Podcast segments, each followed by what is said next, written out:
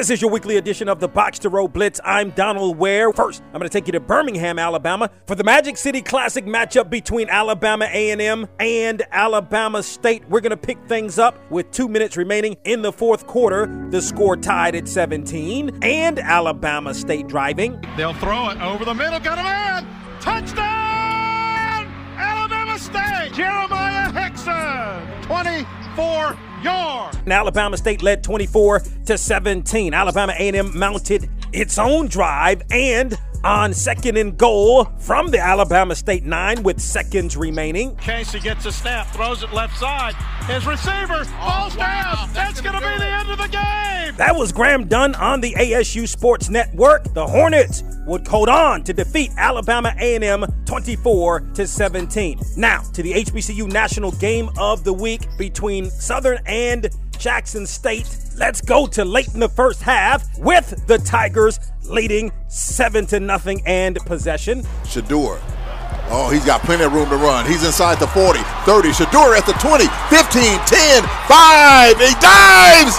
Give it to me. Touchdown! That's my man, the Hall of Famer, Rob J, on the JSU Sports Network. Shedeur Sanders' 42-yard touchdown run made the game 14 to nothing at that time. The Tigers would go on to rout Southern 35 to nothing and remain unbeaten and number 1 in the HBCU coaches and media polls. Now to Baltimore, Maryland for a MEAC matchup between host Morgan State and South Carolina State.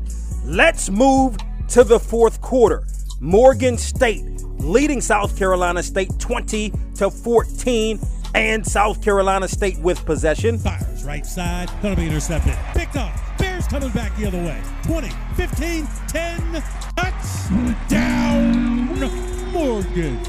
Javion Morton. That's my man, the mentor.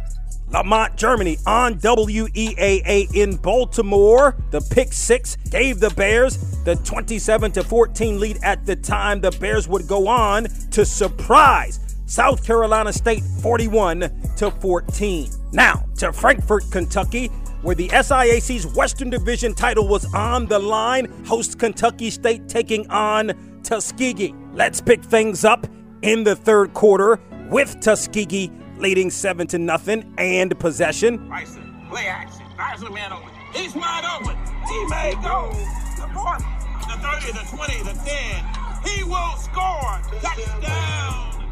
Golden Tigers. Frank Lee on the Tuskegee Sports Network. Two big touchdown passes by Antonio Meeks helped to propel the Golden Tigers over Kentucky State 28 to 7.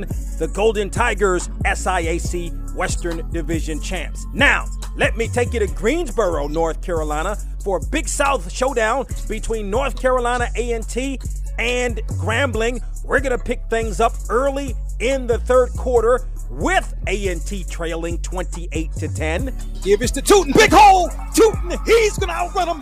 20, 15, 10, 5. What a run. Touchdown, Aggies. The extra point was blocked, but the Aggies pulled to within 28 to 16. Then on the ensuing possession, Three step drop. Fires. Yes. picked off. Interception. That is Jake Roberts. He's down the sideline. Five yard line. Yes. He's in. Touchdown, Aggies. 39 yards, and the Aggies pulled to within 28 to 23. Now I'm going to take you to early in the fourth quarter with Campbell leading 31 to 30.